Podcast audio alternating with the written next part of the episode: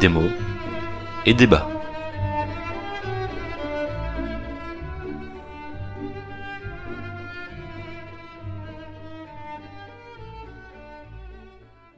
Bonjour à toutes et à tous. Ouh là là, je regarde ma montre et je vois que c'est déjà le 24e épisode de Démo et débat. Comme le temps passe vite. On fêtera donc. J'ai pas réussi à tenir. Je te déteste. vraiment trop drôle. oui, vraiment.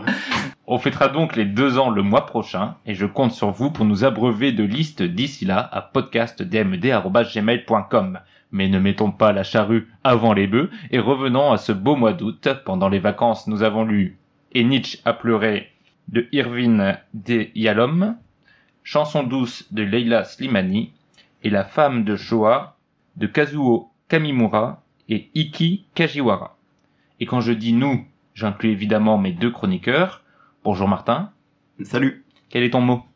Mon mot d'aujourd'hui est un mot assez important à mes yeux parce que euh, il représente, enfin en tout cas, euh, l'un de mes amis autour de la table en est euh, à cette affliction et euh, j'aimerais que tout le monde puisse connaître cette affliction. C'est l'éproctophilie. Ah, il Je sens mal. oui, oui, tu, tu as bien deviné qu'il s'agissait de toi. Euh, il s'agit de l'excitation sexuelle provoquée par les flatulences du ou de la partenaire. Très bien. Et ça, Voilà. ça, ça s'écrit comment? Euh, ça s'écrit E E-P-R-O-C-T-O-P-H-I-L-I-E. C'est bien de le dire pour les euh, auditeurs et pas pour toi puisque tu sais déjà le J'aurais faire. besoin? Et chers auditeurs, je vous demanderai d'ailleurs d'envoyer euh, vos lettres de soutien à euh, Podcast des Med. Non, arrête, il va pourrir le, il va pourrir la boîte mail. Je redirigerai sur la tienne. Et bonjour Louis, Bonjour Mehdi. quel est ton mot? Alors mon mot c'est virago, euh, ce qui désigne une femme qui a l'allure ou les manières d'un homme. Et c'est un terme à l'origine assez élogieux et devenu euh, très péjoratif à partir du 19e siècle. Et, euh, ça vient de, de vir, virilité évidemment. Et en fait, je, en fait, je l'ai trouvé. C'est un terme utilisé euh, dans des poèmes euh, au Moyen Âge pour défendre des femmes, euh, pour, et pour citer des héroïnes légendaires, bibliques, historiques, et euh, réfuter les thèses à l'époque antiféministes Donc c'est une virago? Une virago. Et, mais aujourd'hui, c'est, ce mot essaye d'être réapproprié pour être positif, mais il est vu très négativement. Eh bien, tu vas voir qu'il y a un petit lien avec mon mot, Louis, puisque j'ai choisi le mot Amazonie, qui désigne évidemment la célèbre forêt tropicale d'Amérique du Sud, à la biodiversité incroyable menacée par les appétits voraces du capitalisme débridé, mais ça, vous le savez déjà.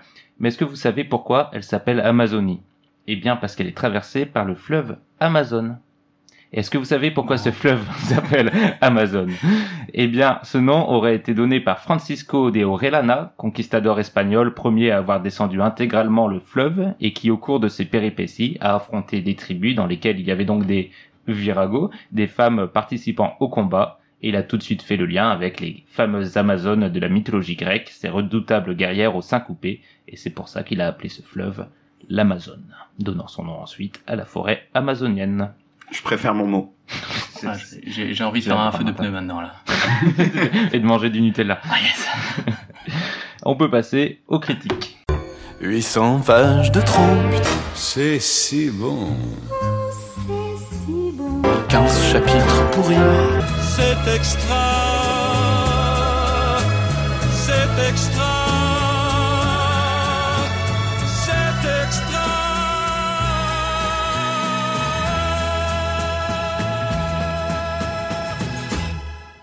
Et on commence les critiques avec Et Nietzsche a pleuré de Irvine de Yalom que Martin va nous présenter. Et Nietzsche a pleuré est un roman d'Irving Yalom datant de 1992. Il relate la rencontre fictive entre Nietzsche et le docteur Joseph Breuer. Alors déçu de l'échec de son triolisme sans sexe mais avec beaucoup de discussions, et n'est-ce pas là le rêve de tout être humain, Nietzsche est en proie à de terribles crises se traduisant par de nombreux symptômes assez réjouissants ainsi qu'à des pensées assez noires.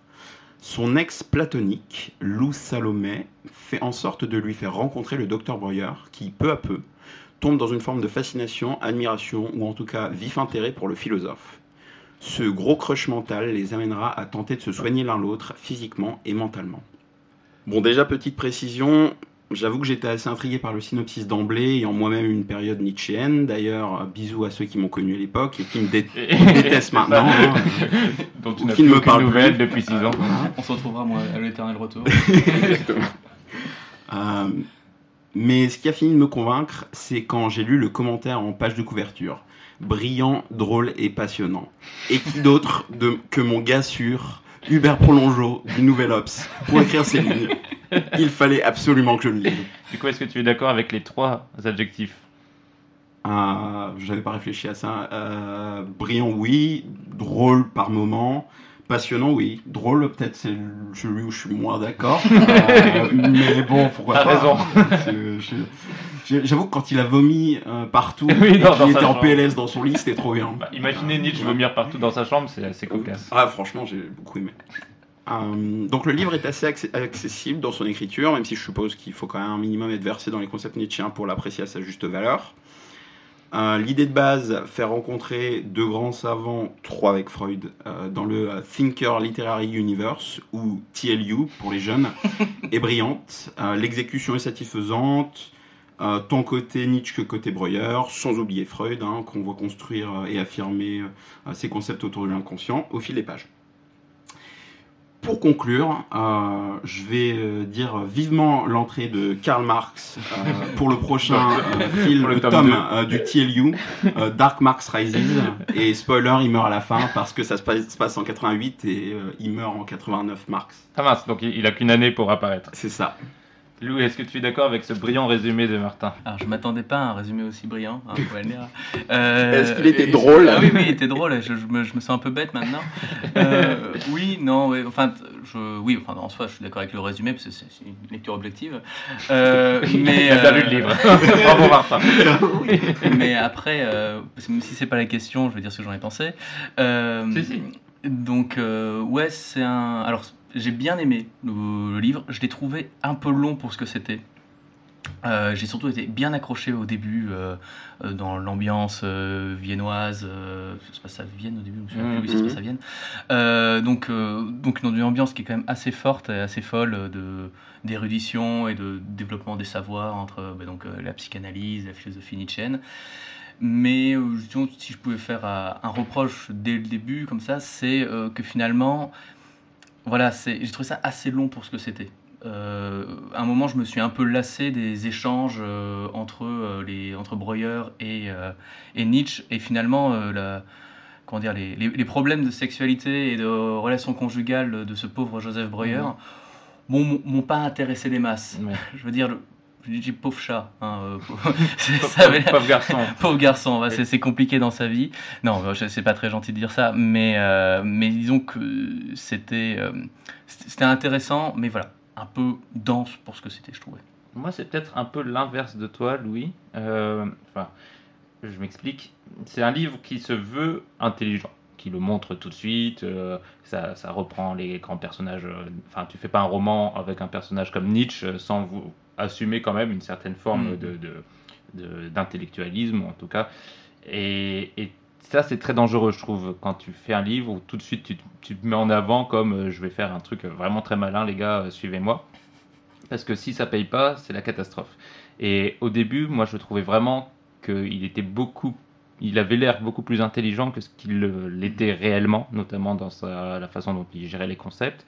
Et euh, au- vraiment, les, les premières pages du livre, les premiers chapitres, j'ai trouvé ça catastrophique. J'ai eu beaucoup de mal à rentrer dedans parce qu'il y a un côté, euh, en gros, l'enjeu du début, c'est comment faire venir Nietzsche à son cabinet de docteur. Et il est là, euh, le, le personnage principal, euh, le médecin, euh, fait des sortes de stratégies d'échec pour essayer de le faire venir, etc. Mais on a l'impression qu'il parle d'un enfant de 4 ans et, et c'est pas du tout crédible. Et, et du coup, enfin, je trouvais que le tout le la sophistication de, sa plume et de sa façon de penser, il essaye de faire paraître tous les personnages pour des génies et des gens très brillants, très intelligents, un peu comme l'auteur, on a l'impression.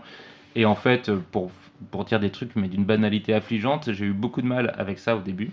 Et en fait, je me suis laissé emporter par les discussions une fois que le livre, pour moi, commence, mais un peu tard, euh, quand il rencontre Nietzsche et qu'il y a ces dialogues vraiment euh, de tête à tête entre les deux hommes, et on sent qu'il a une facilité parce que l'écrivain est euh, psychanalyste, c'est ça je Oui. crois Ah, oui, oui. et euh, psychologue, mais euh, et du coup il retranscrit ces, ces- ces discussions entre Nietzsche et son psy, et c'est là que je trouve qu'il touche quelque chose de plus sincère, on va dire, que tout le décorum un peu m'as-tu vu du, du reste du livre. Et Mhm. c'est là que j'ai trouvé vraiment l'intérêt du livre. En même temps, ça passe quand même vite à sa, à sa rencontre avec Nietzsche. hein.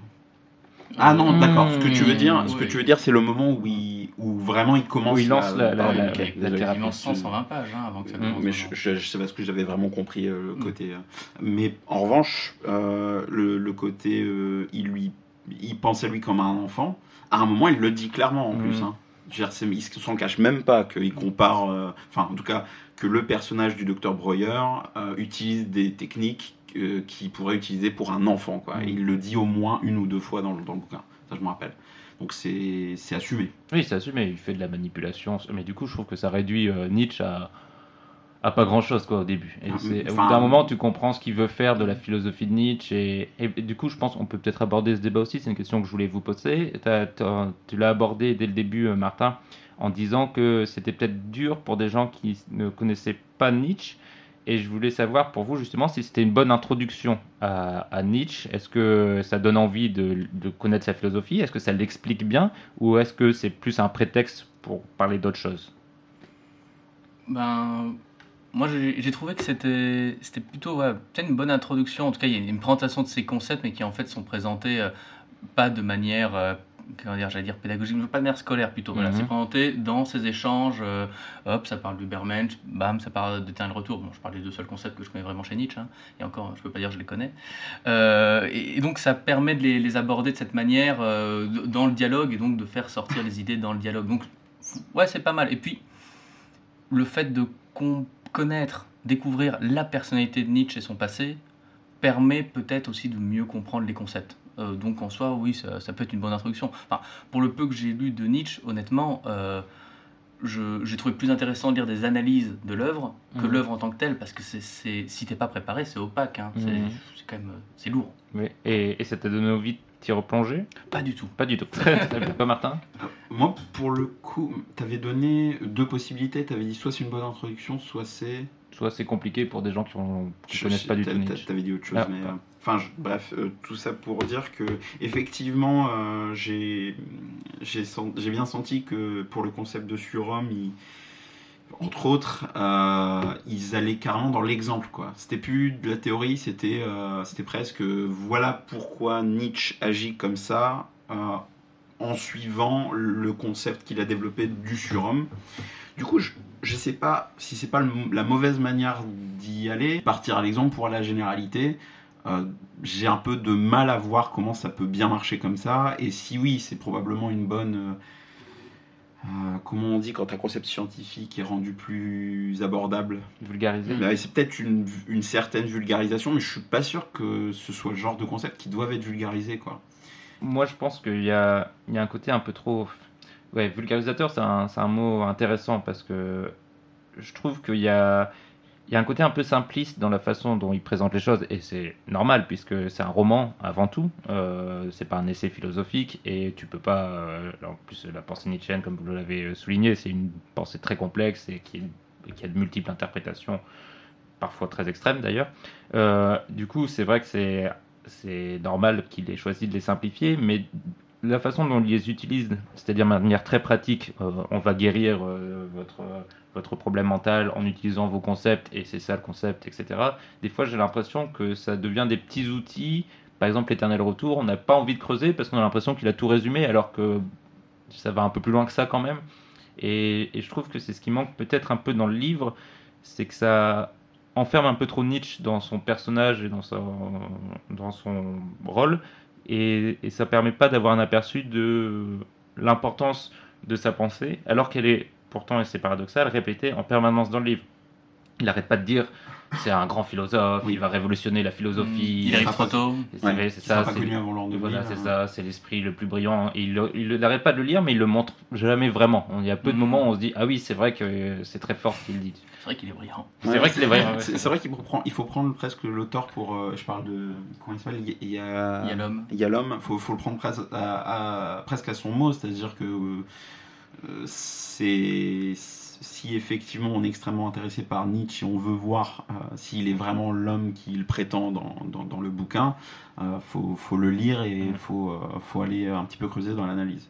Et euh, toi qui posais la question tout à l'heure, justement, j'ai retrouvé, c'est est-ce que ça me donne envie de me remettre dans Oui. Nietzsche? Et ben justement, plutôt oui, dans l'idée que alors, je, je répète que j'ai trouvé le livre plutôt agréable, plutôt bien construit, euh, et c'est, enfin, plutôt, je suis plutôt positif dans l'ensemble. Pour autant, il m'a absolument pas donné satisfaction sur la partie nietzschéenne, et j'ai re-besoin de me plonger davantage dans, dans le concept et l'analyse que dans l'exemple, quoi. Où euh, je trouve qu'on, effectivement, on s'enferme un peu trop, et c'est pas pour ça que je lisais Nietzsche à la base. C'était pas euh, l'idée de voir Mm. quelqu'un faire une chose et me dire ah bah c'est ça alors. Mm.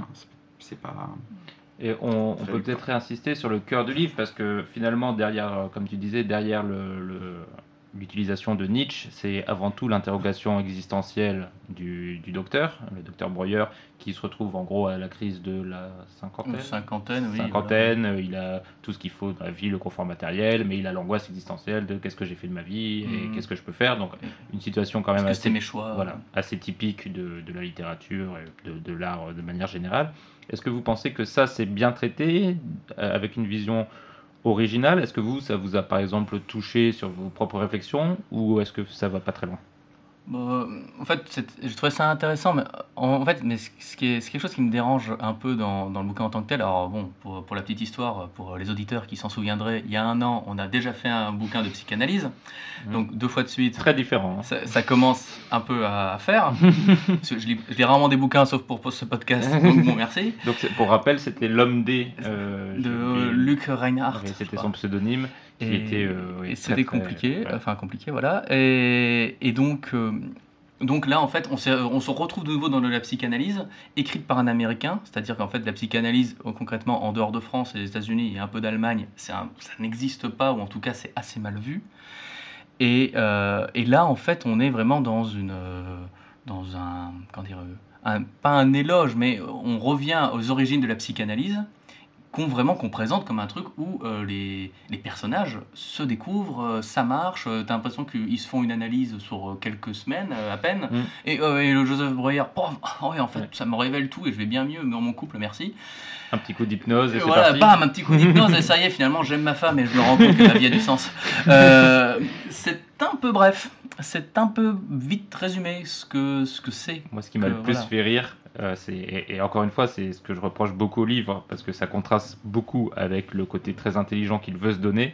C'est la façon dont il, parle de Freud. Donc, tu as dit euh, Martin que c'était euh, un personnage secondaire important, presque le, troisième du trio.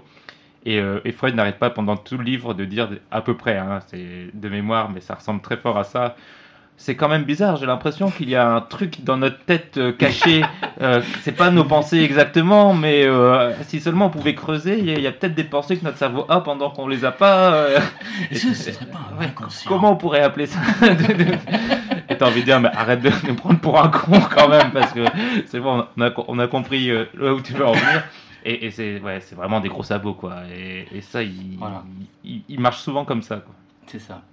C'est la limite du livre. Et est-ce que vous avez d'autres euh, réflexions sur euh, ce livre nietzschéen, donc Je- Ou pas? Ju- Juste, euh, bon, effectivement, je pense que l'auteur se pense et doit l'être quand même un petit peu particulièrement brillant. Mm. Je pense qu'il l'est quand même un petit peu. Maintenant, ça doit pas être, ça doit pas être lu comme ça. Je, je pense que c'est une bonne lecture, mais c'est pas un, un écrit de psychanalyse. C'est c'est un roman. et je pense que ça doit être pris en tant que tel. Et en soi, l'idée de faire se rencontrer deux personnes historiques qui se sont jamais rencontrées en, vrai euh, et qui construisent quelque chose ensemble, même si c'est un peu euh, euh, dans la construction. Enfin, si, tout n'est pas parfait, je pense que dans l'ensemble, c'est c'est plutôt une, une bonne idée. Quoi. Oui, parce que je sais pas si on a insisté sur le fait que le personnage du docteur existe aussi. Moi, j'ai été surpris, je pensais que c'était une création pour Ah. le livre, mais en fait, euh, en lisant après le. En fait, tous les personnages ont existé. tous les quasiment. Même, ouais. même euh, Nous, Anna-. Anao, euh, oui. Et en fait, donc c'est vrai que à son à son crédit, il a vraiment creusé, trouvé un petit euh, chemin de fiction à travers des couches de réalité pour rendre le tout vraisemblable. Et ça, c'est vrai que c'est c'est toujours assez intéressant. C'est beau ce que tu dis. un petit chemin de fiction à travers les couches de la réalité. Waouh. Et c'est improvisé en plus tout ça. Ah, il y, a- du niveau. Hein. Bah, c'est marqué sur ta feuille. C'est toi, Martin. Ça aussi, c'était. c'était- Est-ce que tu le recommandes, Louis? Oui, oui, je le recommande. Franchement, c'était sympa et notamment en, en parallèle du, du livre qu'on a dû lire l'an dernier, euh, c'est quand même bien plus sympa euh, Oui. pour explorer ce genre de concept. Après, si vous préférez les scènes de cul, le livre, Ah oui, le livre de la- l'année dernière était plus. C'était Il y génial. avait plus de contenu. Ouais. Si vous préférez le malaise aussi. Oui, c'est- c'est- Martin, est-ce que tu recommandes oui, Et Nietzsche a pleuré, oui. oui, oui, plutôt. Moi, euh, ce sera un, un bof. Un, un bof. Donc, euh, Sur deux oui et un bof. vous êtes sur deux oui et un bof. Donc, euh, faites ce que vous voulez avec ça. Et pour vous donner un plus bel aperçu, Martin va nous lire un extrait.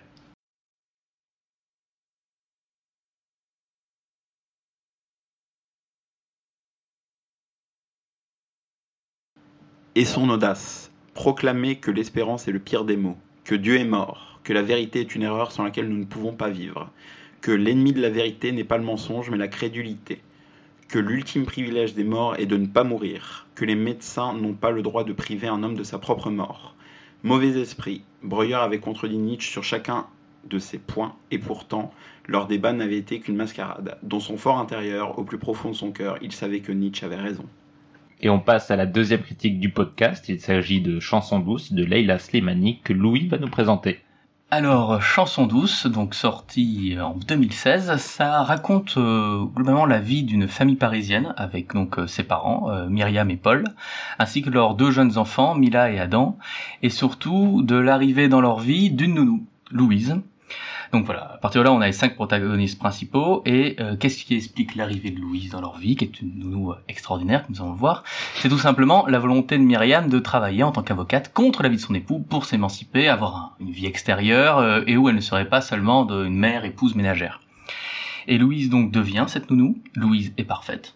Louise, elle compte pas ses heures, elle s'occupe des enfants avec un calme olympien, et est toujours, euh, voilà, est toujours au top, et elle devient en fait techniquement la, la vraie maîtresse du foyer. Elle fait le ménage, elle fait le... Elle fait le repassage, elle fait le ménage, elle fait la nourriture pour les parents aussi quand ils rentrent du boulot, elle s'occupe des enfants tout le temps. Enfin bref, c'est- c'est c'est l'idéal, hein, c'est c'est la vie qu'on rêve tous. Et euh, ainsi s'installe euh, progressivement une relation de dépendance malsaine où la famille se repose totalement sur Louise et où elle-même devient obsédée par ses enfants et par la gestion de cette famille dans laquelle euh, elle est impliquée, euh, voilà. Et euh, le tout jusqu'au finalement au drame qui est le début du livre. Bon, la particularité, c'est que Louise tue les enfants. Alors c'est pas un spoil parce que c'est la première phrase du bouquin, Oui, euh, mais le pitch. euh, voilà, c'est le pitch de base, hein, donc euh, voilà, no spoil. Mais donc voilà, et finalement tout le livre cherche à déconstruire et pourquoi Louise en vient à tuer ses enfants dans une déconstruction de cette famille. Et donc euh, j'imagine qu'on attend. Qu'est-ce que j'en ai pensé? Non, allez, Allez, au suivant. Bouquin suivant.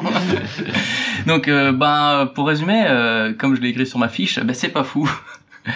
Euh, en fait, alors, on va déjà évacuer la question du style. C'est c'est très bien écrit, c'est très net, c'est précis, euh, c'est très, je trouve, porté sur les sensations, sur euh, le, le malaise, les odeurs, Mhm. euh, le- voilà, surtout la sensation de malaise. Donc, on ressent les personnages là-dessus. Il y a une empathie qui se crée, une certaine subtilité.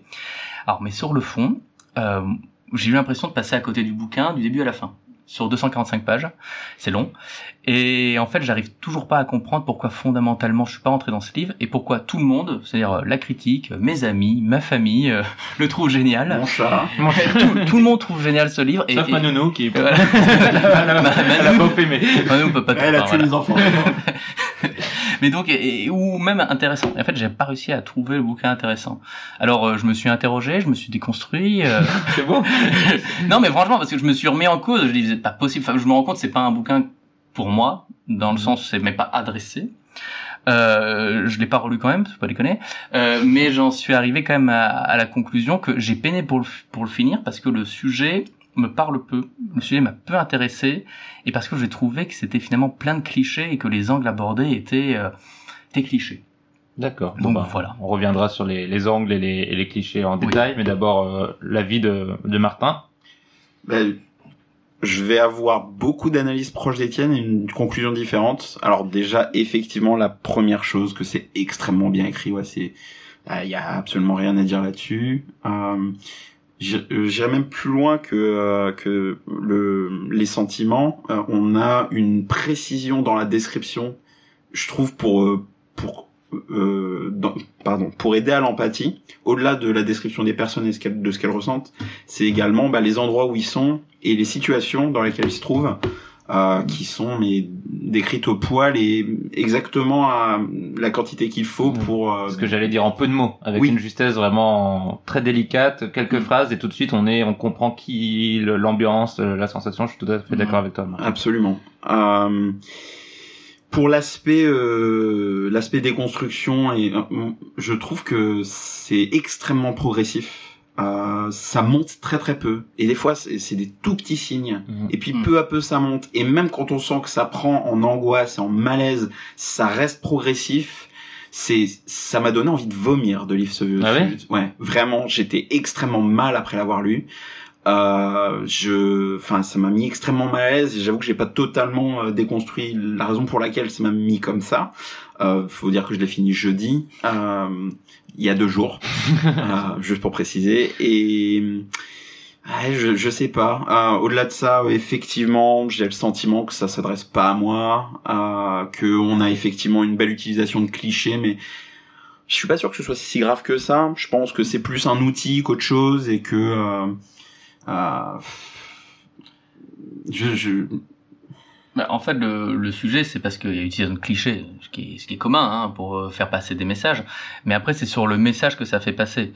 Euh, en fait, comment dire Bon, pour avoir lu après des analyses pour essayer de comprendre, je me suis dit, moi, j'ai eu l'impression d'être passé à côté, euh, et même finalement, je n'étais pas vraiment rentré dans l'ambiance.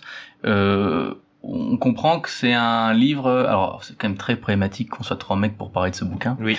Euh, et, et donc, je, le, et je le euh, regrette. Donc, ça va euh, changer dès le, le mois prochain. donc euh, excusez-nous, hein, voilà, on, Mm. on risque peut-être de dire des choses qui vont pas passer, Euh, mais donc c'est un, c'est un livre en rapport avec la maternité, en grande partie, et en rapport à la féminité, la maternité, le rôle des femmes, etc.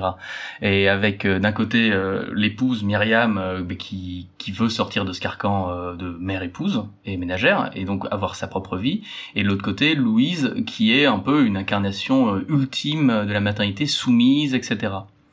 Enfin, je, je le fais de manière Mm. très grossière. hein. Oui, oui. Et surtout, ce qui est intéressant quand même, c'est que c'est l'incarnation des invisibles. C'est-à-dire euh, les infirmières, euh, les femmes de ménage, euh, les nounous, donc des gens Mhm. invisibles qu'on, voilà, qui, qui ne sont pas mis en avant dans la société finalement. Et donc finalement, ça c'est c'est intéressant, il y a quelque chose d'intéressant là-dedans. Mais finalement, j'ai j'ai pas trouvé. Je, je me suis demandé quel était le message derrière. Et ce qui m'a particulièrement agacé, et c'est là que je pense qu'on va entrer dans des thèses un peu compliquées, je sais pas si on va avoir le temps, euh, c'est que j'ai trouvé que c'était un roman bourgeois et euh, de culpabilité bourgeoise. C'est-à-dire que euh, c'est sur des sur des enfin, c'est un roman pour des enfin pas pour des femmes mais qui parle de femmes essentiellement mais d'ailleurs faut le dire que, à quel point le père est inexistant ce qui est quand même problématique Oui, mais il est quand même, euh, il est quand même important. Enfin, enfin il s'oppose déjà à ce que sa femme bosse au début Oui, hein, donc euh, Oui, oui. voilà inexistant dans le dans la famille. ah oui, d'accord. Oui, Ah oui. oui, d'accord, d'accord. Oui, pensais dans le livre. Euh, Non, c'est c'est vraiment c'est l'opposition entre Myriam et Louise Oui, le, c'est- le vrai oui. sujet Mm. et, euh, et, et finalement ben en fait c'est cette culpabilité qu'a euh, Myriam euh, de ne pas assumer son rôle de mère Mm. parce qu'elle veut travailler euh, et, et que et que c'est des sujets sur lesquels ben, bien sûr que ça existe bien sûr qu'il y a des encore des, des- il y a du il y a du sujet il y a du travail mais sur le coup c'est ce sentiment de, de culpabilité bourgeoise parce que comme ça j'appelle ça euh, parce que euh, parce qu'en fait ils doivent employer quelqu'un et ils aiment pas. Oui. ils aiment pas ça ils aiment pas assumer ce rôle. Alors qu'ils sont de gauche hein, dans l'histoire c'est des bobos. Euh, et ils, ils rentrent dans un rôle ben, de encore une fois je ce terme de bourgeois c'est fait un peu cliché mais euh, parce que euh, ben, à un moment il faut assumer quoi. Et en fait et moi ce qui m'a agacé c'est ce type de roman qui s'adresse à une partie de la population Mhm. donc des personnes cultivées, je pense, euh, et qui les met, euh, qui leur met face à eux. Regardez toutes vos contradictions, euh, Mhm. allez-y culpabilisez. et c'est un côté grisant, genre euh, je culpabilise mes propres contradictions. Et, et c'est un truc tellement cliché, je trouve, euh, dans la littérature, euh, que ça m'a un peu agacé. Et, et, alors- et je termine, parce que je parle Mhm. beaucoup, mais je termine. Ce qui, et ce qui, je me suis rendu compte pourquoi, c'est parce qu'en fait, euh, c'est que c'est un roman écrit par une bourgeoise sur une famille bourgeoise et qui parle donc d'une de personnes qui sont invisibilisées, qui n'existent pas et, et donc c'est pour ça et le cliché de cette nounou, enfin je veux dire je sais pas si quelqu'un qui avait été qui avait été vraiment nounou dans sa vie aurait écrit un truc pareil. Et c'est ça, moi, qui m'a particulièrement agacé dans le sens où euh, il n'y a pas de culpabilité à devoir déléguer des tâches euh, ménagères si on on assume, on n'arrive pas à les assumer euh, personnellement. C'est c'est sur ces sujets-là que ça m'a agacé. C'est vrai que le, le personnage qui fait le moins, je suis désolé. Non, vas-y, vas-y, vas-y. Euh, Mais le Non, personnage mais on parlait de le- Martin, c'est bien. Ouais. à plus, Mehdi. Le personnage qui finalement paraît le moins et le moins crédible, c'est c'est Louise. Euh, Mm. Quand on y pense, c'est vrai que les deux, enfin, si quand même les deux autres, tu les imagines clairement. Enfin, euh, ils reposent sur un certain nombre de clichés. Pour autant, euh, c'est le genre de truc que tu peux retrouver assez facilement. J'ai, bah, alors, à la fois parce que je connais pas ce monde-là, mais je suis pas sûr que les Leslie Manny le connaissent mieux que moi. Euh, je, suis- je suis pas tout à fait convaincu qu'effectivement ce soit représentatif ou même euh, Moi, je trouve que le, le, oui, le personnage de la nourrice est, est vraiment fascinant et en effet, je dirais pas, je comprends ce que tu veux dire, Martin, pas crédible au sens de il est hors norme parce que c'est c'est le monstre entre guillemets du, du livre, mais justement, je trouve qu'elle a un mystère dans sa façon dont elle est décrite. Le- le- L'auteur Leila Slimani arrive toujours à à, à ne pas expliquer. Et c'est pour ça que tu dis il y a pas de message. Moi je trouve que c'est ça qui fait la force du livre. C'est que elle, elle n'explique jamais pourquoi Louise est comme ça. Elle donne Mm. des éléments de la montée progressive. On comprend il y a certains facteurs etc mais il y a rien qui justifie totalement le meurtre de deux enfants dans ce Mm. livre. Donc pour moi c'est c'est ça qui est la, la plus belle force du livre. C'est que ce personnage on a à la fin du livre on a ses pensées. On a à peu près sa, sa vie etc mais on n'arrive toujours pas à le cerner totalement est toujours un peu en décalé de ce qu'on peut imaginer, et c'est ça qui est le, le moteur du livre. Pour revenir à ce que tu dis sur la, la culpabilité, moi, je, oui, je, désolé, je vais, je vais trop dans le détail avant d'avoir donné mon avis général. Non, Mais c'est pas grave. Moi, j'ai j'ai adoré le livre et je l'ai trouvé vraiment d'une puissance assez exceptionnelle, mais euh, en effet assez dur, comme tu le disais, Martin. Enfin, c'est un livre qui est euh, qui est assez brut et qui est pas aisé à, à lire, ou en tout cas qui peut laisser certaines certaines traces. Et je suis très intéressé par ce que tu dis, Louis, sur euh, la question de la culpabilité bourgeoise, parce qu'en effet, pour moi, elle, c'est ce qu'elle fait. Euh, en partie, il y a vraiment toute une, il y a beaucoup de thématiques adressées dans le livre, et, et notamment celle du rapport euh, de, de classe entre la, la famille bourgeoise et, euh, et la nourrice employée.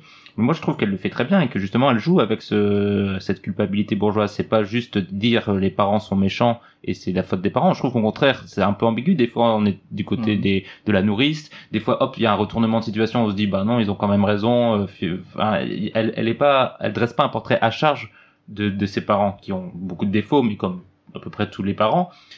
Et du coup, je trouve que c'est assez intelligent ce qu'elle dit de la construction d'une famille, de la difficulté de gérer des enfants et ce que c'est d'être parent quand on veut avoir aussi une vie active, de la gestion du temps aussi, du quotidien, de la fatigue. Et, et elle, elle touche des questions qui nous, qui nous concernent, je trouve, un peu tous, évidemment plus les mères que, que les pères malheureusement euh, dans la société actuelle, mais sur la, gestion des tâches quotidiennes euh, dans la famille, donc des sujets euh, à la fois banals mais qui ont une puissance très forte dans la construction d'une famille. Et moi je trouve qu'elle le fait de manière euh, très intelligente. Et on comprend évidemment que le personnage de la mère, c'est une sorte de variation de Leila Slimani, entre guillemets, parce que c'est elle qui est le transfert de l'auteur et dans ce personnage parce qu'il y a aussi la, la question de, de l'immigration c'est une, une fille immigrée qui renie un peu ses, ses origines entre guillemets Mhm. et euh, il y a des petites thématiques mais à la fois toujours de manière très subtile hein, qui sont abordées Oui, du oui, livre bah, jamais de manière frontale en c'est- petites touches C'est qu'en décor. oui, c'est ouais, pas seulement un décor pour moi. Je pense qu'il y a des, elle dit des choses assez intelligentes sur euh, sur ce que c'est que l'intégration euh, française, je trouve, mais mais sans Mhm. que ce soit le sujet du livre. Et moi, j'ai trouvé, oui, ce livre vraiment passionnant et beaucoup plus intelligent dans le- la façon dont elle elle aborde ces sujets que ce que toi tu en as retiré, Louis. Euh, C'est-à-dire que je pense pas qu'il y ait de message et Mhm. que c'est le but du livre de pas en avoir, je pense. Euh, en fait, parce que c'est vrai que, comme on dit, le, le, le meurtre finalement, il, il arrive un peu. Enfin, il y a une construction c'est progressif. D'ailleurs, je trouve que euh, le, le meurtre arrive tellement de manière un Mhm. peu inattendue que bah, c'est bien. En fait, ça, ça joue contre euh, contre l'aspect où euh, il faudrait que tout s'explique. Ce qui est bien, c'est que tout ne s'explique pas. C'est-à-dire le passé de Louise, le, ce rapport avec sa fille, avec son ancien mari, etc. Finalement, on trouve pas de zone d'explication dedans. Donc, à la rigueur, je dis ça, c'est pas mal. Mais même en tant que tel, c'est ce côté. euh, Enfin, ouais, moi, moi, ce qui m'a dérangé, c'est de encore tomber sur ce genre de cliché euh, de construction où euh, on essaye de, de, de nous griser euh, sur euh, sur le, le, le, côté, euh, ben voilà, t'as as voulu exploiter quelqu'un, et ben voilà ce qui se passe. Voilà ce qui se passe dans ta vie, euh, tes enfants sont assassinés. C'est pas ça le message. Mais de fait, c'est un peu ce qui arrive derrière. C'est que, en fait, c'est ce, ce sentiment que la vision de l'auteur, c'est que cette femme, avec le travail qu'elle mène et avec la vie qu'elle mène, euh, tout allait mener à un drame, euh, parce que sa vie, c'est une vie euh, soumise, c'est une vie au service des autres, et que euh, et que finalement elle a pas de possibilité au bonheur dans cette construction quoi et que ça va forcément finir en drame et parce qu'il y a un côté inéluctable du drame en fait euh, parce qu'elle sait que les enfants vont grandir et que donc ils vont disparaître Mhm. mais en fait ce qui ce qui me dérange c'est que cette femme Louise a juste un enfin elle a un, un gros besoin de soutien moral et je pense de parler à quelqu'un pour aller mieux euh, mais que mais que c'est mais que Mais qu'elle a mais que mais que mais qu'elle a personne et que le message sous-entendu c'est quasiment que euh, la, la famille l'a mené à ça. Euh, dans le rapport de, de soumission, dans le rapport euh, de d'opposition, puis même de, quasiment de haine entre eux, Mhm. euh, c'est ça qui l'a mené à ça. Alors que, je sais pas, je, je trouve, même pas que je trouve ça cliché, je trouve ça faux en fait. Je trouve ça mensonger dans dans le sens où, euh, dans la vraie vie véritable, euh, il y a des centaines de personnes qui font ces boulots-là, qui s'en en sont émancipées et qu'il n'y a pas de jugement à avoir là-dessus et, et qu'il y en a qui le font par obligation et c'est un fait et que ce sont des boulots dénigrés dans la société et souvent faits par les femmes. Donc il y a un gros travail à faire là-dessus, mais qu'il y a une possibilité quand même du bonheur là-dedans et qu'avec un personnage tellement cliché, tellement total comme Louise, qui est l'incarnation totale de la soumission quand même sur pas mal d'aspects, on a l'impression qu'il n'y a quasiment aucune once de bonheur en dehors de euh, de cette situation de soumission. Oui. Après, je me trompe peut-être, hein, mais c'est un peu le sens qui m'est ressorti. Oui. Moi, je l'ai moins vu de manière aussi euh, généralisée que toi, dans le sens où, euh, pour moi, elle incarne pas toutes les nourrices exploitées, dans le sens où elle dépasse son, son rôle très rapidement. Elle dépasse sa fonction de, de nourrice. Elle n'est pas juste payée pour, elle est, elle est juste payée pour être nourrice. Et comme elle est dans un cercle, un cycle de dépendance où elle, euh, rien ne va dans sa vie euh, de manière euh, euh, schématique.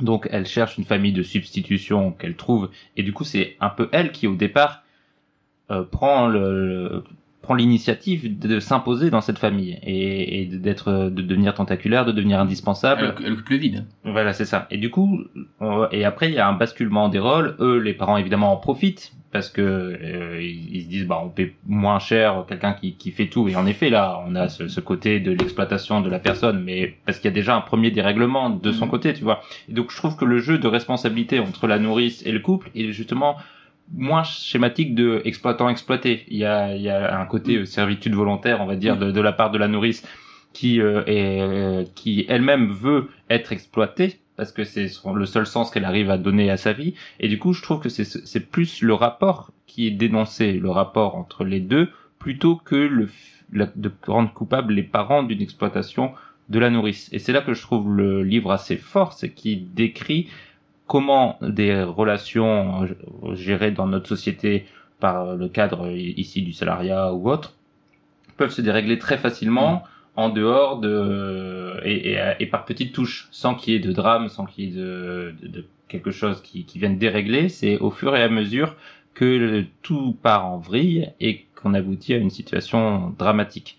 Mais pour moi c'est pas forcément une critique totalement ni du salariat ni de, du travail de nourrice, mais ça pose en effet des questions sur les rapports entre les êtres humains, dominant-dominé, privilégié, non privilégié, et sur le non-dit aussi, parce qu'il y a beaucoup de non-dits, et c'est ça aussi le, le principal problème de cette famille, c'est que la situation s'impose un peu d'elle-même sans que jamais les gens ne mettent de mots sur la situation, que ce soit par le contrat, par exemple, euh, on pourrait, on pourrait imaginer qu'il fasse un contrat avec elle pour lui dire bah, tant d'heures, etc., pour calmer les choses. Mhm.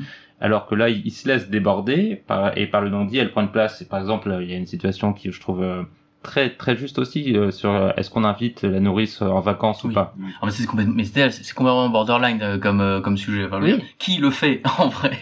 Bah, je, moi, je connais assez peu moi le monde des nourrices, mais je pense que ça doit arriver. On le voit parfois dans les. Enfin, Dans Mad Men, ils le font. Dans le Mad Men, parce que Oui, mais dire, voilà, dans les séries enfin, tout mais ça. on est sur un niveau de, de richesse. euh, Dans Downton Abbey, ils le font aussi. Oui, mais, euh, c'est- enfin, qui fait ça en vrai? Mais bon, pas en vrai. Oui, mais parce que là, dans ce livre, elle accepte de le faire gratuitement parce qu'elle est dans ce truc de dépendance. Donc, et, et, et justement, euh, ils, ils, mettent pas les mots, ils mettent pas les mots sur est-ce qu'on a les moyens de s'offrir une nourrice euh, pendant les vacances, etc. C'est juste que elle, elle aimerait bien y aller parce qu'elle est, se sent inclue dans la famille. Donc la famille, elle, elle se dit, bah, on pourrait la faire venir parce qu'on est coupable de pas leur apporter. En plus, ça nous arrange qu'elle s'occupe de nos enfants, mais Mm. mais c'est quand même de l'exploitation tout ça. Et tout ça, tout ce non-dit qui est pour moi la source, la première de ce qui va arriver dans le livre, est, pour, je trouve, très très bien décrit par par l'auteur. Et c'est ça qui rend le livre, à mon sens, passionnant. Euh, si je peux me permettre de faire un peu le lien entre ce que vous dites tous les deux, mais également, moi je vais pas du tout aller dans, dans l'analyse, je vais aller dans le ressenti, parce que justement mon ressenti sur le livre, c'est que je vais rien en tirer. Je vais rien en tirer parce que je suis pas, tu as dit, il n'y a pas de généralisation nécessairement à faire. Et effectivement, plus on en parle et plus je me dis que euh, je suis pas convaincu que, en tout cas pour moi, je sais pas pour vous, mais pour moi il y a rien à, tirer de ce bouquin. Il est extrêmement bien écrit, très fin. Euh, le non-dit effectivement euh, est mais, euh, au poil, c'est extrêmement intelligent. En revanche, je suis vu que, enfin pour moi c'est un peu une photo en fait. C'est un peu une photo à un instant T de d'une série d'événements, donc plus enfin, pas une photo mais un Plusieurs film, hein, voilà, des diapos, hein, voilà, euh, d'une série d'événements. Euh, extrêmement bien articulés les uns avec les autres, extrêmement bien décrites sous, sur le format donc euh, écrit, qui à la fin m'ont procuré des sensations que j'aurais probablement pas eues d'autre manière. Euh, euh, c'est aussi le brio de, du, du bouquin que c'est ce que comment on se sent à la fin quoi. Pour autant, je suis perçu, enfin, pour ma part, je vais rester dans des niveaux de d'analyse très superficielle parce que je suis pas convaincu que ce soit l'intérêt du livre. En fait, j'ai tendance à penser que toutes vos, tous vos questionnements sur le, la place de la nourrice, la, euh, euh, comment la culpabilité bourgeoise, ce genre de choses, c'est presque juste des prétextes en fait. Potentiellement, il y a un certain nombre de, commentaires, et c'est presque plus des commentaires en fait, euh, qui sont faits euh, et des situations qui sont mises en œuvre. Euh, mais ça aurait pu se passer tout à fait ailleurs et procurer la même sensation si je dois en finir sur quelque chose, c'est que l'important de ce livre, c'est le non-dit et la sensation finale, ou la sensation que ça, ça te procure tout au long de la lecture, et pas vraiment les thématiques, en tout cas pour moi. Une dernière chose qu'on n'a pas trop évoquée, euh, on- effectivement, on n'a que des bribes du passé de Louise, et je trouve le personnage de sa fille super intéressant.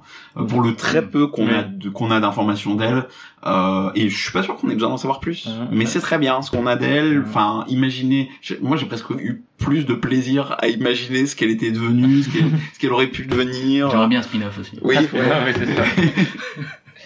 Et moi, je rajouterais aussi une dernière chose euh, sur laquelle on n'a peut-être pas assez insisté, c'est on a beaucoup parlé du style euh, exemplaire de ce livre.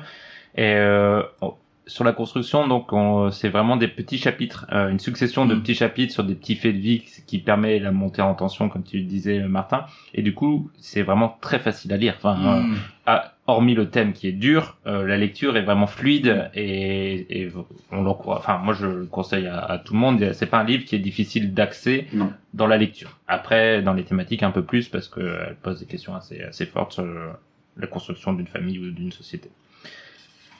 Du coup, la, la question usuelle, Louis, est-ce que tu recommandes ce livre? Ouais, si, si elle a gagné le prix Goncourt, allez-y, hein. non, bah, je, je pense que je suis pas le bon lecteur en fait, mais c'est très personnel. Mais je pense qu'il faut, enfin, on peut le lire. il faut- Je pense qu'il faut le lire pour euh, un peu se faire une idée, mais euh, mais c'est juste pas tomber sur la bonne personne, à titre personnel. Martin? Euh, de, la, de la même manière que quand je sors du ciné et quand toi tu sors du ciné, Mehdi, j'ai plus tendance à parler de mes émotions et toi de l'analyser de manière assez euh, immédiate.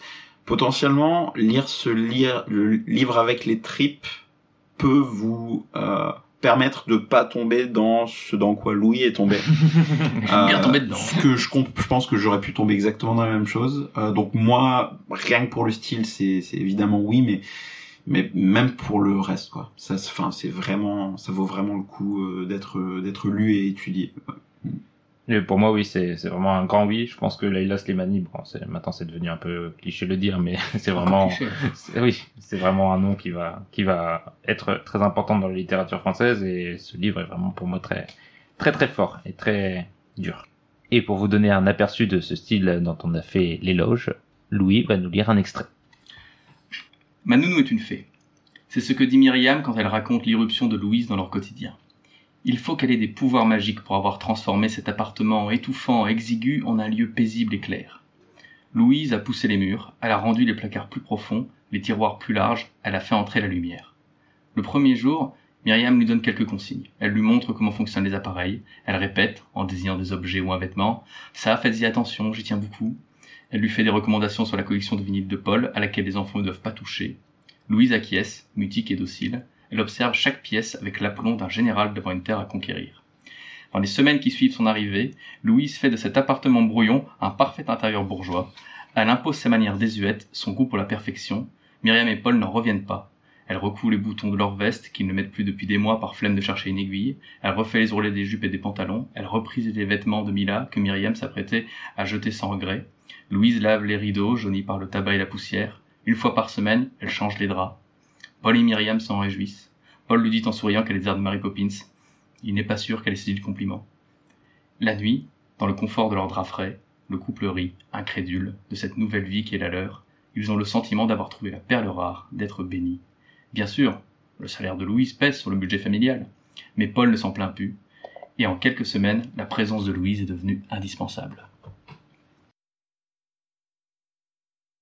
Et on passe à la dernière critique du podcast. Il s'agit de la BD, et en l'occurrence plus précisément d'un manga, La femme de Shoah, avec au dessin Kazuo Kamimura, connu surtout pour avoir dessiné Lady Snowblood, euh, le manga qui a inspiré notamment Tarantino pour son Kill Bill. Qui avait été recommandé il y a deux ans ici, Par qui? Par moi. et Iki Kajiwara au scénario, publié entre 1973 et 1978 dans la revue Apache, une revue qui voulait trouver un ton très adulte tant dans la forme que dans les thématiques abordées.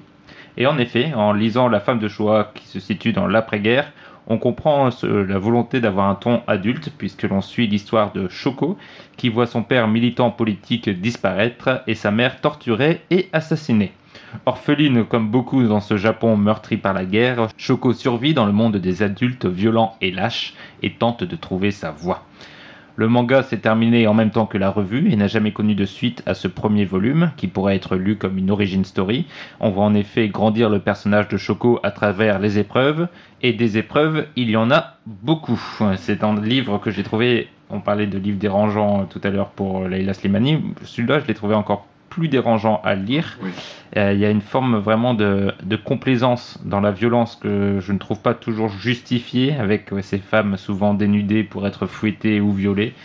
Le point fort du livre, c'est quand même ce personnage de Choco qui reste, je trouve, assez fascinant tout au long euh, du livre et surtout qui est maîtresse d'elle-même et de son destin. Euh, la plume de Kamimura retranscrit de manière assez fine le charisme de cette jeune fille aux grands yeux mystérieux.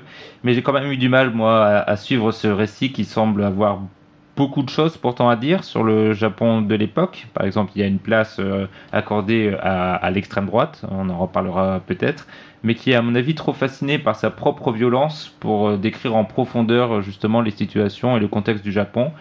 Et du coup, qui est un peu phagocyté par cet attrait pour le, sang et, les femmes nues et violentées. Donc, euh, c'était pour moi une, euh, une lecture euh, très mitigée. Martin? Oui, bah, je partage ton sentiment là-dessus. Moi, j'ai eu énormément de, Enfin, j'ai pas eu énormément de mal à le lire, disons. Je l'ai lu d'une- traite, mais c'était c'était une épreuve. je n'ai absolument pas apprécié le lire. C'est joli. Euh, le fond est a priori quand même assez fidèle et à part quelques libertés, euh, il y a beaucoup de choses qui font écho. Euh, pour autant, euh, ouais, j'ai pris aucun plaisir à le lire. Typiquement, ce- ce- sa, sa mère est une geisha, c'est Mhm. ça? Et elle le devient un peu par extension. Euh, et ce côté un peu inexorable, euh, le fatalisme de la situation, je peux le comprendre et je peux comprendre qu'ils veuillent le mettre en avant. Maintenant, effectivement, la complaisance dans laquelle il le, il le dépeint et il dit Regarde, bah, elle aussi c'est pareil, c'est, c'est- elle est utilisée comme un objet pareil. Euh, Enfin, j'avais pas envie de lire ça en fait. Euh, Vraiment, j'avais vraiment pas envie de lire ça. Il y a des choses pertinente, mais il y a beaucoup de choses que j'avais pas envie de voir. Et puis, euh, alors c'est très japonais. C'est facile à dire, hein. Bien vu, Martin. mais euh, au Japon? je- je- sans rentrer dans les détails parce que je veux pas froisser des sensibilités euh, de euh, comment on dit les personnes qui sont extrêmement attachées au Japon. Japonophile. Ouais, non, il y a un autre Les nom. un peu, euh, Les bref. Euh, Ah si, les, oui, les otaku. Ouais, euh, oui, je pense pas à otaku, je pensais à la version euh, un peu péjorative des otaku, mais en gros ça. Les weebs. Ouais, oui, les- merci pour pas choquer les weebs. Euh, je ne veux, je vais pas rentrer dans le détail, mais moi j'ai quand même pas euh, du mal avec la culture japonaise et ça fleure quand même bien la culture japonaise, euh, notamment, euh, enfin et cer- certains de ces, la manière dont ils, traitent le, certains vices et notamment les vices sexuels et les différences d'âge. euh, et la relation euh, prof-élève, euh, c'est beaucoup de choses m'ont mis très très mal à l'aise et encore une fois j'avais pas en- enfin j'avais aucun a priori mais j'avais vraiment pas envie de lire ça Ça manquait de conseils parents-prof. Hein. Oui, oui, il y avait un petit on a un peu problème. discuté. Mais c'est vrai que du coup, on peut euh, plus plus que la culture japonaise qui, qui est un peu large, c'est ce côté, Le ce rapport du- à l'inceste, euh, enfin l'inceste, non, c'est même pas l'inceste, non, c'est tra- le- traitement de la sexualité la, la sexualité entre de manière générale. Euh, c'est euh, avec ça Mm. particulièrement que j'ai du mal dans la culture japonaise Hmm. et je trouve que là on a tout Euh, il manquait plus que- Notamment dans les mangas d'ailleurs. Oui, Oui, oui, oui. on- n'a plus que les Tentacule, tu veux dire Je savais, que- je savais que tu voulais dire tentacule. C'est pour le tome 2. Louis, Eh bien, eh bien, en fait, alors, euh, comme, comme tu l'as précisé, euh, le- l'auteur euh, avait, enfin, les auteurs avaient déjà écrit Lady Snowblood, qui est un de non, non, pas les deux. Euh, Je crois qu'il y en a qu'un des deux qui était sur les Disney Ah, Blood au dessin. Eh bien, comme tu l'avais précisé, euh, donc un des auteurs avait fait euh, Lady Snowblood, qui est un de mes mangas préférés, mais qui finalement est très similaire. Alors, Lady Snowblood est, est sur beaucoup, enfin, est beaucoup plus gros, donc euh, ça permet d'être peut-être un peu plus subtil. euh, parce que là, c'est vrai que c'est quand même brut de décoffrage régulièrement. euh, Enfin, il y a une gratuité dans la violence. je- enfin, je l'ai lu quand même il y a maintenant un mois, donc j'ai un peu moins de souvenirs. Mais y a le moment où elle arrive à l'internat, euh, elle arrive à, à l'internat des jeunes filles, elle arrive à l'internat et, et bim, euh, troisième page, euh, sa prof décide de la défoncer parce que sa prof, elle aime pas trop quand il y a une autre femme qui s'impose. Dis putain, c'est- c'est un peu violent, il y a pas quelqu'un pour un peu encadrer tout ça. enfin bon. Et donc, et finalement, la Disney Blood est pas loin de là- de là-dedans, dans une violence, comment dire, c'est vrai qu'on se complaît dans une violence. Totale, euh, soit euh, physique, sexuelle, mentale, humiliation, etc. Donc c'est bien, c'est excellente, bonne, excellemment bonne ambiance, mais qui est finalement, mais en fait, mais finalement après, euh, de, ce sont des éléments en fait très présents finalement dans la culture japonaise, euh, qui est une culture ultra violente en vrai, euh, dans, et notamment dans ses mangas, et dans son histoire, dans sa manière de, dans les rapports sociaux euh, qui aujourd'hui sont beaucoup plus polissés, et en fait les, les mangas en question euh, viennent un peu euh, ça fait un peu de la psychanalyse de comptoir, mais viennent un peu expurger euh, Mm. cette violence énorme et qui qu'on retrouve souvent et qui et donc qui s'exprime aussi bah, par par des rapports à la sexualité, mais qui est déplorable. En fait, t'as l'impression que quand il rencontre un mec bien, enfin, le seul mec bien qu'elle rencontre, qui voilà, qui est sympa avec elle, qui la respecte. Bon, bah en fait, c'est un prof euh, dans un rapport euh, pédérastique. On n'est quand même pas vraiment dans un truc génial quoi là-dessus. Mais en, en tant que tel, j'ai bien aimé parce que c'est une histoire de vengeance euh, qui est captivante. Mais après, c'est ultra dérangeant. Ça, c'est un fait. Donc ça t'a plu quand même Ouais, oui, ça, en fait, ça m'a plu parce que j'avoue que j'aime bien. Alors, ça fait très bizarre dit comme ça. Mais c'est un, il y a une ambiance euh, de, en tout cas, dans- tournée vers la vengeance qui me rappelle Kill Bill encore une fois. Oui, bah, c'est- Euh, et qui, et la qui- boucle est bouclée. et qui m'a plu quoi et c'est le genre de système qui me plaît parce qu'en plus le personnage de, de Choco c'est vraiment bizarre dit comme ça je Oui. parler d'une mascotte euh, pour une marque de chocolat ça. Les aventures de Choco. le personnage de Nesquik en tout cas C'est ça. donc euh, le personnage de Choco il est c'est un personnage mais qui est d'une qui est extraordinaire, il est Oui. froid, il est calculateur, il, il- en fait qui a très peu d'émotions et qui découvre les émotions parce qu'elle a, elle a tellement euh, été, euh, si je puis dire, euh, martyrisée, même bolossée par la vie depuis le début. Bolossée. pense Voilà. qu'on peut le dire Voilà, on est peut une émission, une émission de littérature, je me permets. Que qu'elle en, elle en devient fascinante. Et le personnage est fascinant, je trouve. Même si, bah, elle, elle prend cher. Mhm. Mais le personnage en tant que tel est fascinant par sa force. Euh, Oui. elle, elle ne lâche rien jusqu'à la fin. Moi, je pense que c'est ce qui sauve le, le- le livre. Oui, c'est vraiment ce, ce- ce personnage qui est à la fois, comme j'ai dit, enfin, je trouve vraiment les dessins parfaits pour elle. Elle ressort dans chaque case où elle apparaît, elle ressort comme l'élément clé moteur de la scène. Et, euh, et il est assez fascinant et mystérieux. Mais c'est tout le contexte autour, tout son, la façon dont elle est créée, pensée, et les situations dans lesquelles elle est mise que je trouve assez, euh, assez triste à, à lire en fait. Hmm. Du coup, Après, c'est triste, mais malheureusement peut-être réaliste. C'est ça le problème. je pense que le- la façon dont il décrit la violence, parce qu'elle est même pas réaliste, il y a des scènes, euh, par exemple, elle jette des couteaux dans les fesses d'un- gang, tout ça, on a presque l'impression que ça devient de la comédie, mais en même temps elle les tue, donc bon. pas- Il y a vrai. vraiment toujours ce jeu, euh, ouais, Oui, ce- le regard du, du- du- du- du scénariste ou de l'illustrateur, enfin le regard des auteurs sur cette violence n'est pas assez clair à mon goût pour que je puisse y souscrire totalement. Voilà. Oui, d'accord. Du coup, est-ce que vous le recommandez? Pas Du coup, moi non, pour ce que je viens de dire. Martin? Euh, moi non plus, et en plus j'ai pas compris pourquoi, mais il fallait le lire de droite à gauche. Et j'ai compris qu'aprais, alors. J'ai commen- j'ai commencé par le fin, ça m'a rappelé la Slimani. J'ai commencé par la fin. C'est l'histoire d'une geisha qui rajeunit progressivement. c'est Benjamin Button. Euh, mais euh, je te conseillerais pas celui-là. Je conseillerais Lady Snowblood. D'accord. Et je vais essayer de vous lire un petit extrait, ce qui est évidemment plus délicat pour un manga. Tu sais, ça, c'est sans doute l'amour que tu portes à ton père. Tu fais certainement un transfert, je ne suis qu'un objet de substitution. Ton père était un grand écrivain pendant la guerre, je n'en suis qu'une pâle copie. J'avais dit ça comme ça, mais j'avais sans doute touché juste. Shoko avait été éduquée dans un environnement où elle avait intégré l'idée de l'importance d'un père, lui-même disciple privilégié de Seigo Nakano. Elle devait être instinctivement attirée par les intellectuels, et elle avait donc un fort penchant pour un jeune auteur comme moi, qui faisait visiblement office de substitut à son père, et avec qui elle n'avait aucune retenue. Mais j'avais beau essayer d'analyser son attitude, je ne pouvais cacher mon désir d'embrasser ses lèvres lorsqu'elle me regardait comme cela. Mais moi, je ne suis pas ainsi que certains de tes prétendus amis. Tu peux avoir confiance en moi. Aie confiance, crois en moi,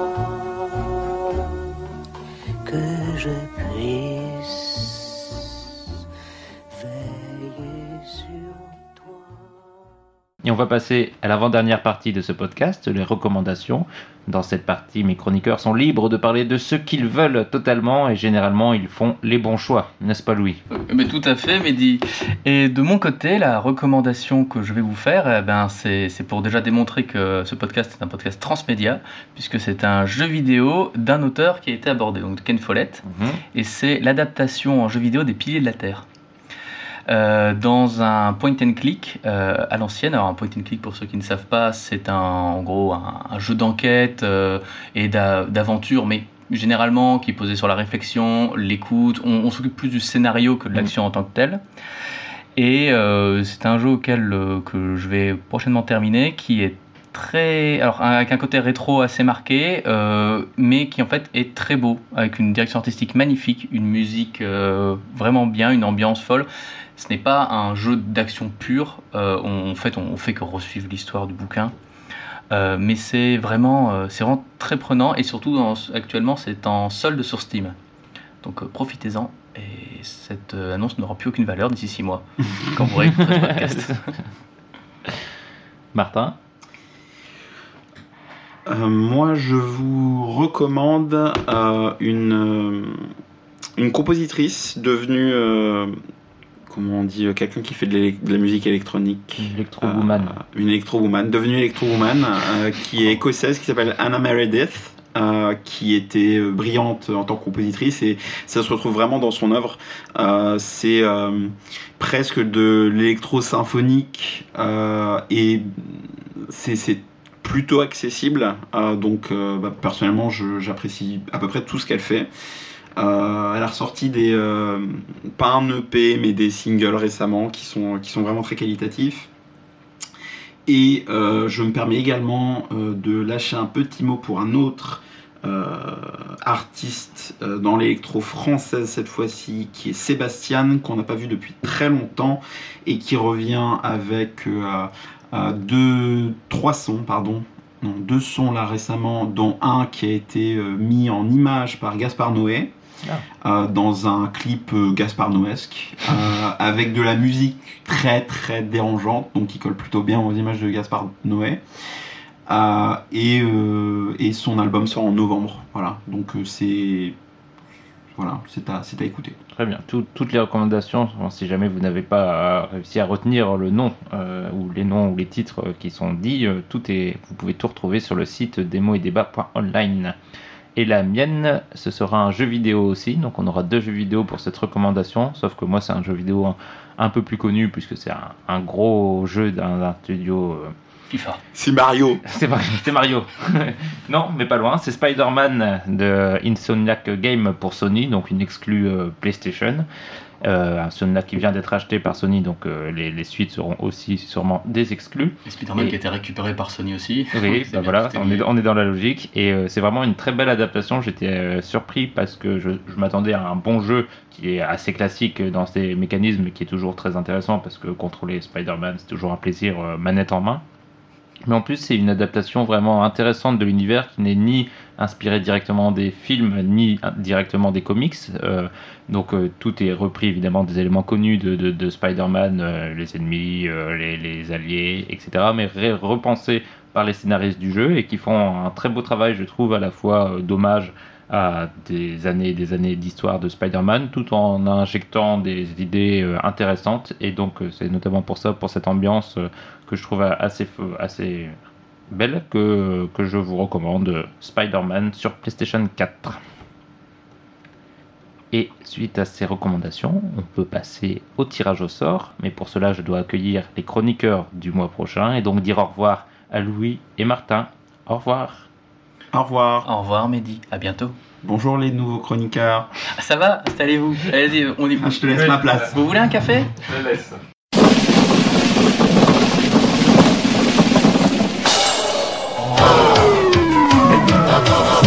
Bon, Et bienvenue dans la dernière partie du podcast, le tirage au sort. C'est la partie dans laquelle on tire au sort, évidemment, les, dans la liste des livres que vous nous avez proposés, les livres que nous allons critiquer le mois prochain.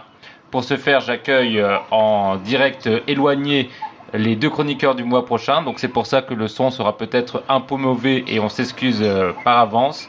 D'abord Guillaume au fin fond de la Bretagne. Bonjour Guillaume. Bonjour.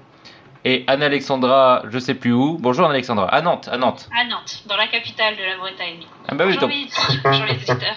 vous êtes pas loin l'un de l'autre en plus. On est proche. Alors, le premier tirage au sort. C'est un livre américain de 544 pages de 1982 qui s'appelle Price, P-R-I-C-E, E, de Steve Tessich. Ça veut dire prix. Exactement. T'as vu un peu? Euh, Moi, je mets pas de veto. Guillaume, Moi non plus. très bien. Moi non plus. Deuxième tirage. Toujours un livre américain de 1980, toujours de 544 pages, donc ça c'est assez, euh, c'est une coïncidence incroyable. C'est Price. Et c'est oui, c'est ça. le- Non, non. C'est Les Enfants de la Terre, le tome 1, le clan de l'ours des cavernes. Euh, ça peut être, ça sonne soit un truc sympa, soit un truc maxi nul. Alors. Est-ce que tu prends, est-ce que tu aimes le risque? Euh, ouais, allez, j'accepte moi. Guillaume? Pas de veto. Pas de veto non plus, très bien. Donc nous avons déjà nos deux romans. Et pour la BD, une BD là aussi américaine. Donc est-ce qu'on va avoir un podcast 100% américain? On va voir. De 1989, le tome 1 de Sandman de Neil Gaiman. Et ça fait 496 pages. Une On, BD on va se taper quand même euh, 1400 pages à lire, quoi. Euh, bah ok, allez, il y a le mois d'août. Guillaume? Euh, Moi j'y vais aussi. Oh là là, c'est incroyable. Et donc nous avons nos trois, ouvrages, donc trois, ouvrages américains et d'a- d'assez belle taille. Donc des chroniqueurs courageux ce mois-ci.